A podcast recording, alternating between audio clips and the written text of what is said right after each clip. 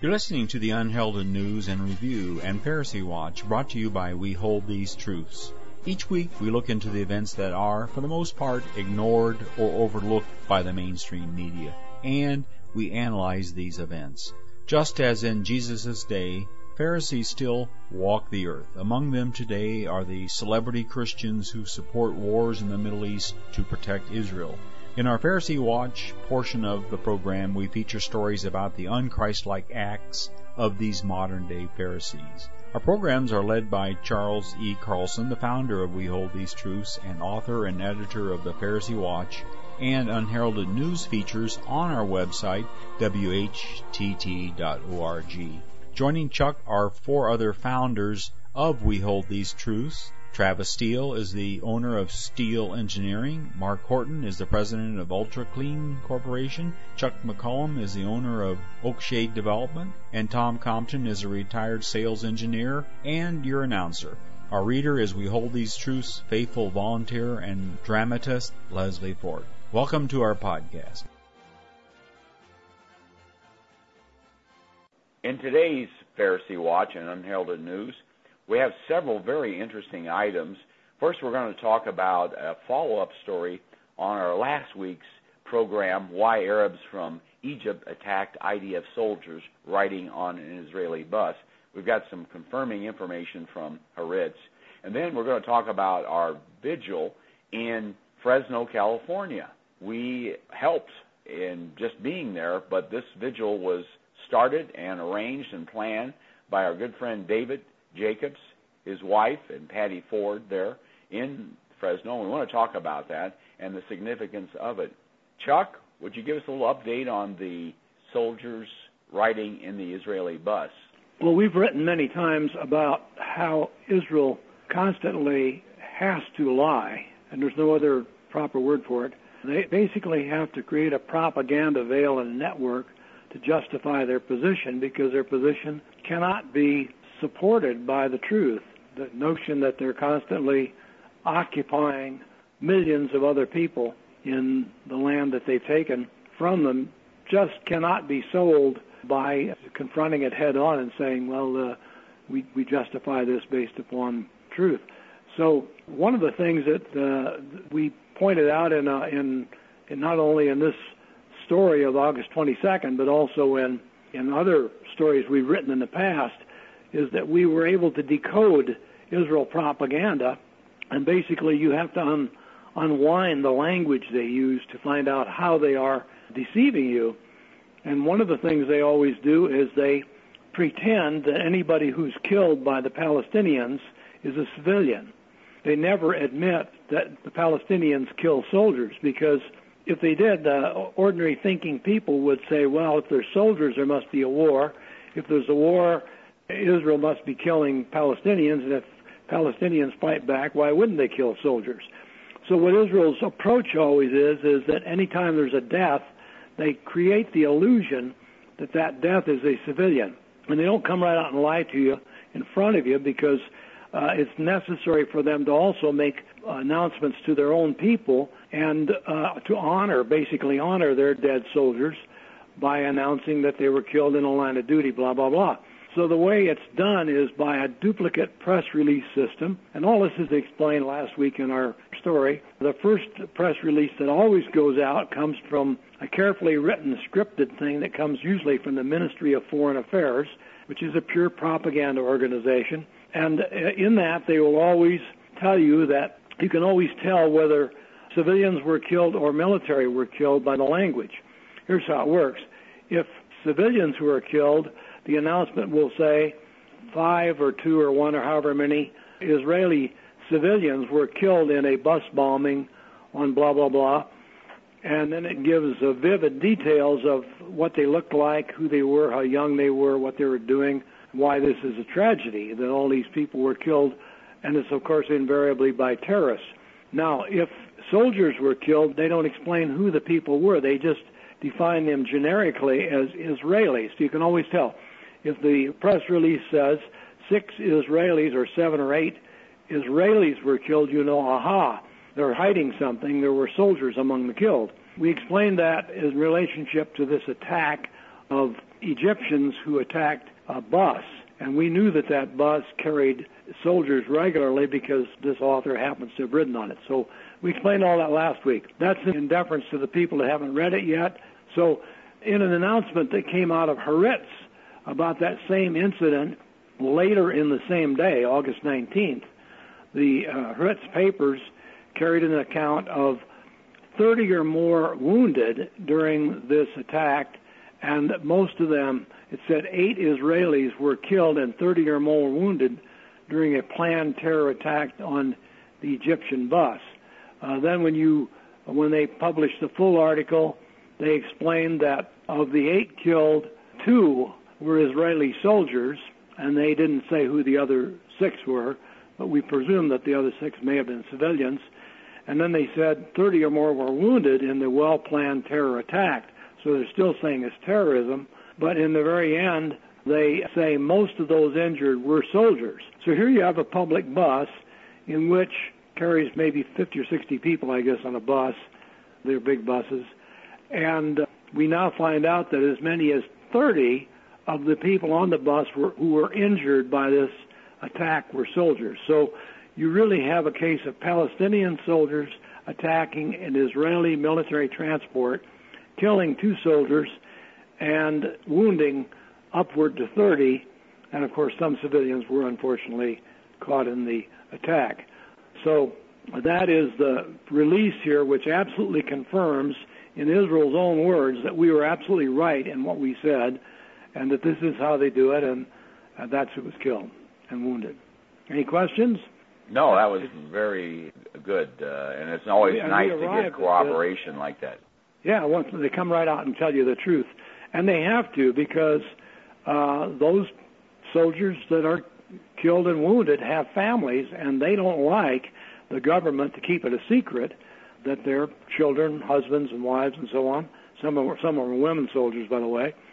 They didn't. They never admit that. They never admit that any one, any of the soldiers killed or wounded our women, by the way. But uh, we we also noticed that Netanyahu visited the wounded soldiers, quote soldiers, IDF members, in a hospital, but it didn't say how many. It showed him talking to one wounded soldier. So we we uh, we were onto this from the start because we studied some 55 incidences of uh, attacks on buses, and we were aware that in almost every case soldiers were on those buses, and in most cases were either killed or wounded. We're not for killing anybody, we're not for wounding anybody, but we are for telling the truth, and we'd like Israel to tell the truth about who it is these victims really are. Okay, thanks, Chuck. Let's uh, move on to our next story. This is about a Project Straight Gate vigil in Fresno, California. And I had the privilege of attending this vigil that was organized by David Jacobs and Patty Ford, both of Fresno. Now, they, they have been on previous vigils in Bakersfield, Project Straight Gate vigils from We Hold These Truths, and in Southern California, in the Los Angeles area. So they've experienced what it is to be at these vigils, but to take the quantum step and actually organize one is really a major event, and we're here to commend them for what they what they accomplished there. And it was very uplifting for me to experience this. One friend asked the question, "Well, how did they determine which church to uh, hold the vigil at? Well, of course, there's a lot of churches that have dispensational evangelical Christian Zionism bent, but with some research, Kitty Jacobs, David Jacobs' wife, did some research and found that Cornerstone Church, that's pastored by Jim Franklin in Fresno, in a downtown it's a converted theater that, that uh, he had been connected with CUFI, Christians United for Israel, and John Hagee, and he actually was a some kind of field representative for CUFI. I'm not sure the exact title. So they determined that this would be a good place. David scoped out the area to make sure access, and it actually was very good. It was a public street.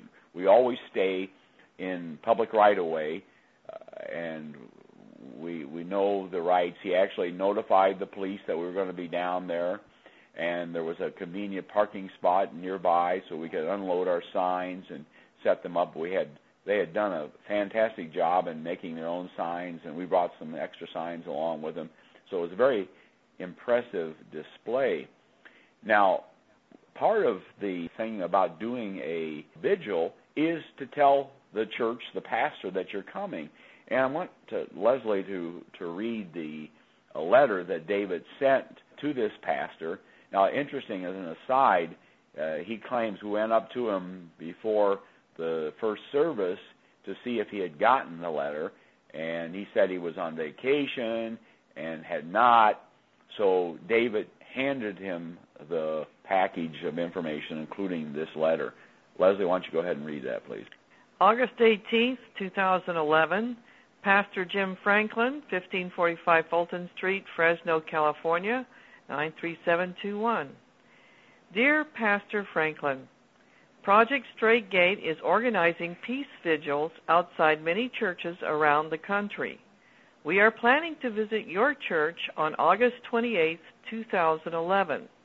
Our prayer is that leaders like yourself examine your own position and make a Christ-like and not a popular commitment in regard to the continued American slaughter in the Middle East and the Israeli occupation of Palestine. We trust that you are concerned about the destruction of human life the decline of respect for human life, and the certain economic destruction that will result from our nation's current posture. Anti war demonstrations continue in record number uh, in size all over the world. Unfortunately, most of them are not carrying their appeal to what ought to be the most Christ like element in our society evangelical church members.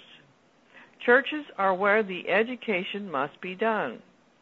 A nationwide movement, Project Straight Gate, has initiated silent vigils at American churches with a message of peace and brotherly love, as taught by Jesus, in a similar time of war and hatred, combined with the hard facts about the Middle East. Jesus calls the leaders of his church to be peacemakers. Surely you know that. Jesus did not teach us to turn our heads aside at massacre in his name. Jesus said, For as much as you have done to the least of these brothers, you have done unto me. Suffer the little children to come unto me, and of course, the great and humble beatitude, Blessed are the peacemakers, for they shall be called the children of God. We invite anyone to show us where Jesus ever made even one statement that allowed a Christian to approve or participate in taking the life of an Afghani or Palestinian, and most especially the lives of women and children. Jesus' words dictate the need for Project Straightgate. Our spokespeople are presenting a nonpartisan educational program to churches synagogues, mosques, schools, and associations based on, in part, upon a fact-finding trip to the Gaza Strip. We also provide a detailed biblical explanation of why many evangelical Christian right leaders are unjustifiably supporting serial wars. If you would like to discuss hosting such a program, please call us. You may examine our website at www.whtt.org and the literature we will be offering. We will be happy to provide an information package. Toward the Straight Gate, David Jacobs. Thank you for reading that, uh, Leslie. So you need to do your homework, uh, number one. There are lots of churches, and what can be done if somebody hears this and gets the idea, hey, we'd like to do this. One way is to go to CUFI's website, C-U-F-I, or you can Google it, and you'll find their schedule. And they've got events all over the country, and they typically are at churches. Some of them are not. And we have been to at least half a dozen or more national CUFI events, even in Washington, D.C. what was very interesting about this vigil was when they saw that we weren't leaving after the first service, which started at 8, we got there about a half hour early to set up, put the signs in order. And then after the first service started, and probably about 15 or 20 minutes before the second service at 11 o'clock, a van drives up from one of the local ABC stations in there. And so we checked amongst ourselves and said, well, did anybody send a press release? And no, we hadn't sent a press release, so we knew it had to come from the church. And this was later confirmed by the pastor's daughter who told us that she had actually sent the the press release out. So he was also a prominent talk show host um, in the valley, and so I, he was going to use his credentials, I guess, and maybe that's why they found it as a as noteworthy to come out. But the the bottom line, actually, the piece that was done, and you'll be able to find it on the link uh, below in our in the podcast here and in our website, is very good. It was very evenly, handedly done by the news media. And what was even re- more remarkable, they added some facts that I didn't even mention. For example, that the association with John Hagee, that John Hagee has criticized the Catholic Church and the uh, and Muslims. So any person that maybe was a Catholic watching this would see through what this pastor was saying. His comment was that the Israelis have a right to defend themselves. The standard line that we hear all the time throughout our media and from our government and so forth. Never mind about the innocent children uh, in Gaza, the 300 plus that were killed in 2009, 2010 in the incursion or massacre into Gaza, where over 1,300 citizens were, most of those were civilians, were killed. So it's great to see uh, these churches being challenged. And what's even more inspiring is this church is going to be hosting a CUFI John Hagee movie. It's a new released movie. Not sure what the title is, but it's going to be shown there this month uh, in September. And so that this has given them inspiration to go back there because you're going to have people from other churches, evangelical churches there. So it will be a great opportunity for people to see these signs and wonder why are these people here. Now, I would guess that we probably aren't going to get press coverage the next time. It's just my sort of my hunch. well, you may get Anybody? some other uh, might get some other uh, network or some other station. station. They have some more. Net, they have more affiliates there. Fresno's a pretty big town, so maybe others want to get instead. And the idea that these religious leaders like Jim Franklin and John Hagee are popular with local communities, uh, that's just not so. We found out over and over again that oftentimes the police don't like them very well. They sort of resent them because they're sort of freeloaders. They don't pay taxes and so on. And a lot of times their positions are, are, are kind of irritating to local people and especially to media people. So it's not a surprise, but something uh, that I wanted to add is that it's so important to give these people a chance to let their consciences work on them and to give them Yes. this letter was written 10 days in advance and to give them 10 to give them a week or so to brood over it and we found out that if you if you notify them and warn them far enough in advance they do dumb things like inviting the press to come uh, they Yes. actually uh, are become the victims of their own conscience i think and they do um, odd things like uh, like thinking that the media is going to make uh, they're going to make media hay out of something like this. It doesn't ever work that way. If the media comes and if we are as well prepared as uh, Mr. Jacobs and his uh, wonderful team was in this case. So following these little procedures that we've uh, learned over doing this so many times that work over and over and over again, and they're very simple. It makes it safe and uh, less, you know, confrontational, and uh, just it just makes things more likely to come out well. Leslie, I know you've been And- doing a lot of vigils. Do you have anything to add? Oh boy. I remember uh, one pastor's wife cursed you in the name of Jesus, and you asked her why. Your sign said, "Blessed are the peacemakers," and she said, "But you didn't mean it." we mean it. good. We mean it. Very it really good. bothers them that we mean it. And uh, the letter that you read is so simple and straightforward and directly challenges this pastor on exactly what he believes. You'd think the last thing he'd do would be to invite the press, but uh, Yes. that seems to be what he did.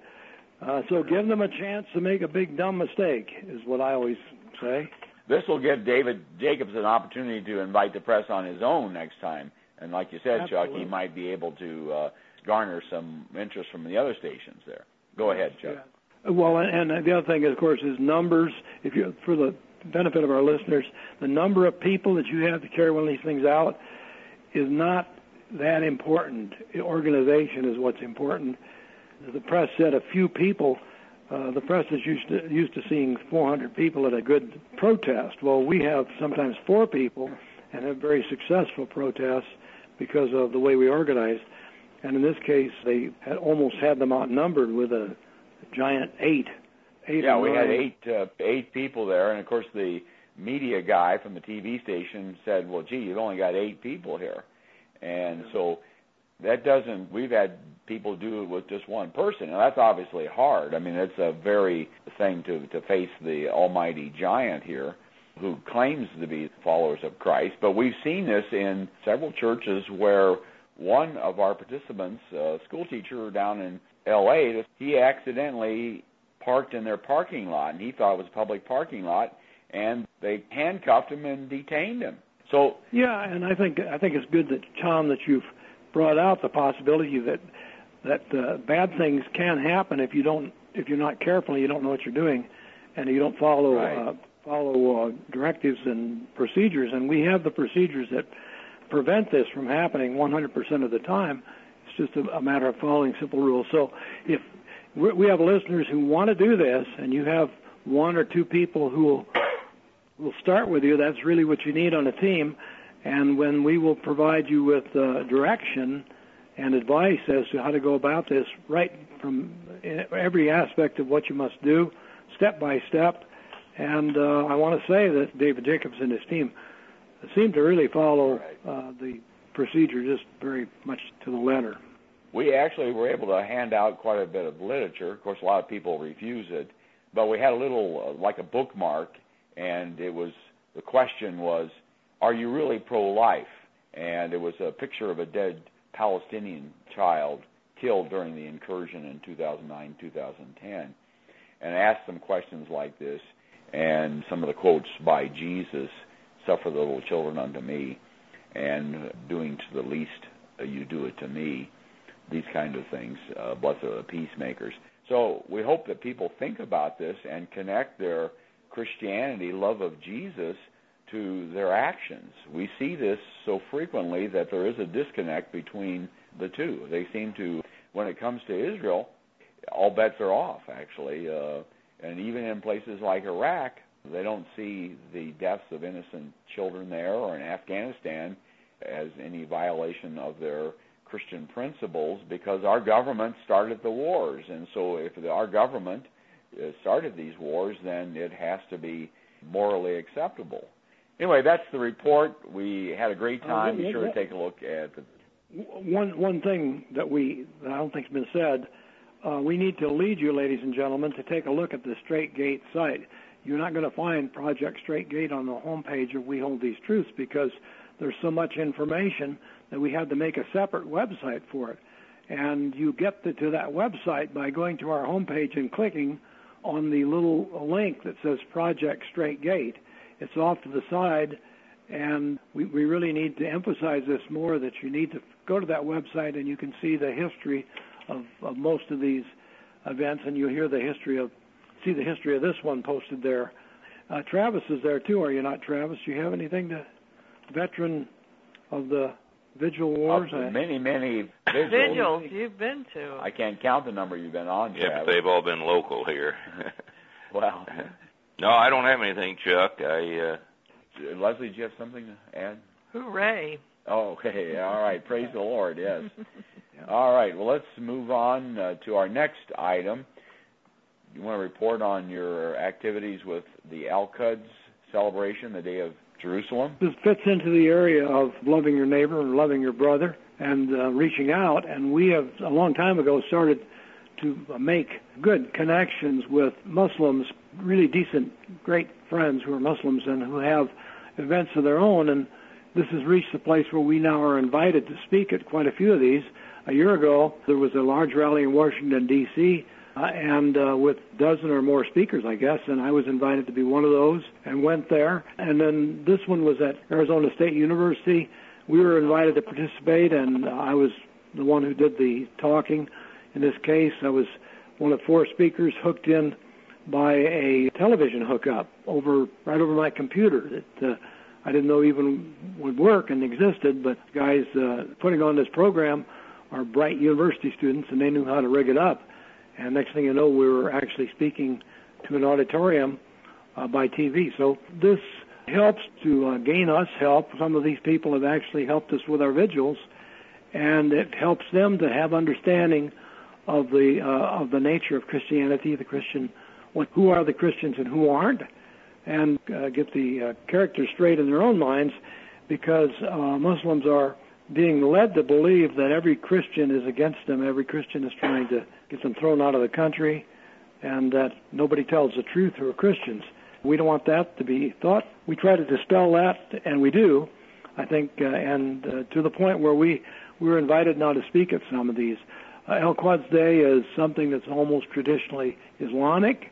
Uh, it's basically a celebration of, or, or a uh, commemoration of Jerusalem. It means Jerusalem Day, and uh, Jerusalem, a holy city to them as well as to us. And they have guest speakers who come. Uh, this is done all over the country, and uh, hopefully we will find people who are willing to participate in these events uh, in other locations as well. So I spoke there for about 15 minutes uh, with four people, and I heard a really outstanding speech by uh, Imam, who is a leader of a local Shia Muslim temple in Arizona, and his speech was in Arabic, but it was translated by one of the men there, and it was uh, education for me. It was a wonderful experience just to hear his understanding of world events uh, and uh, statements he made. So uh, we learned something from going as well. I'd like to move on to our next item that really deals with this issue so obviously, but not so obviously to those in our government and these blinded Christian Zionists, or we call angry evangelicals.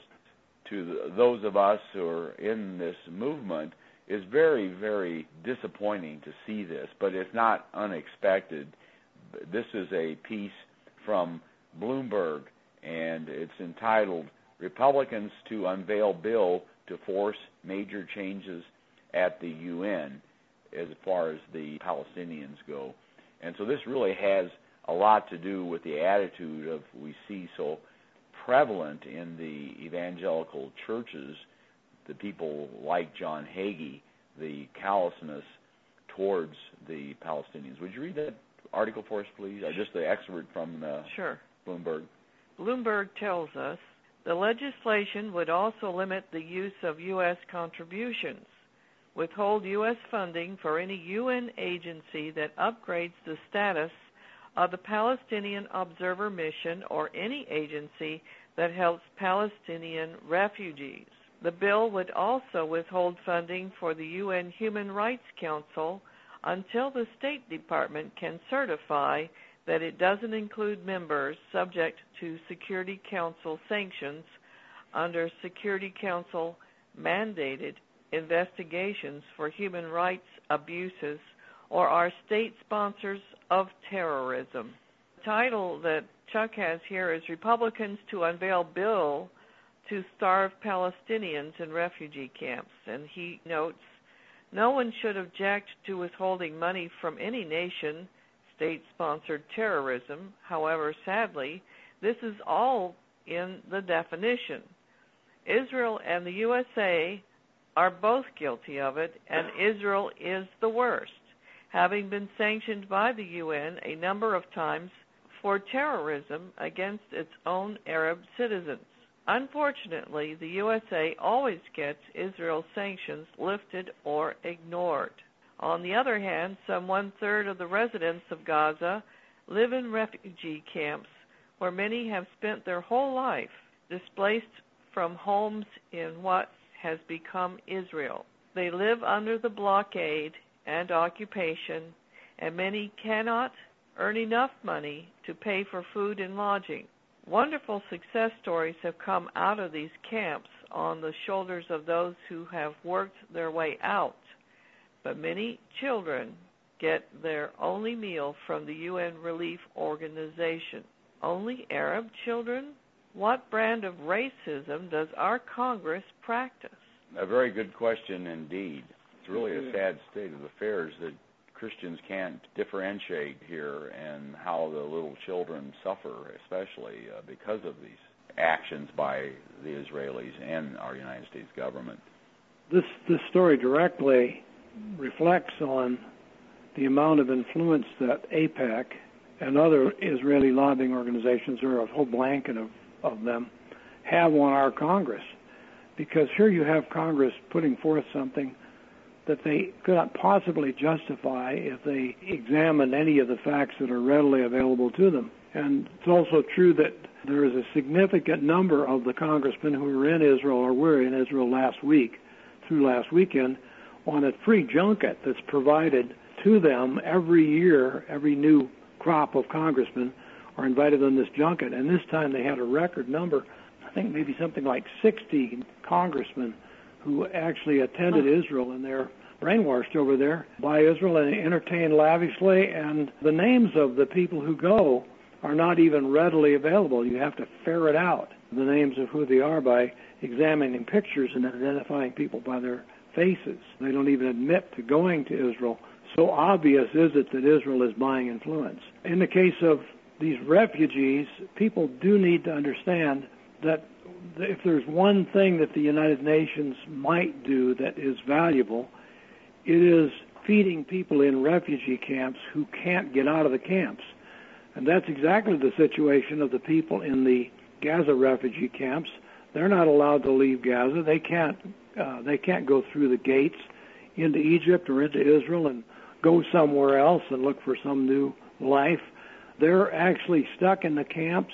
Some of them that were that were put together in the 1950s and 60s when Israel drove literally hundreds of thousands of Palestinians off their ancestral homes in what's now the state of Israel, and those people ended up fleeing to uh, Lebanon, where there's camps, Syria, where there's camps, and of course Gaza, where there's the obvious case of refugee camps, and all over the West Bank there are camps known like with names like Jenin that are essentially refugee camps that were created as a temporary housing for people that were driven from their land and their homes. And these people are still there because they have no other places to go. So here Congress is now uh, wanting to force the United Nations to withhold aid to only Palestinians, not to anyone else, not to Somalis or to Kenyans or Ethiopians or uh, people from any other tribes or any other countries, but only to Palestinians. All right. Well, thank you very much, Chuck. That ends our report for tonight. Thanks for listening. Be sure to tell a friend about our podcast. And please visit our website, whtt.org. You will find a wealth of information and resources like the latest Pharisee Watch and Unheralded News articles. Also, you can order our new video, Christian Zionism, The Tragedy and the Turning, Part 1. Even though this video is copyrighted, we don't mind if you copy it as long as you copy all of it. Then you can educate your friends and acquaintances about the dangers of Christian Zionism. Start small, think big, and press on toward the straight gate.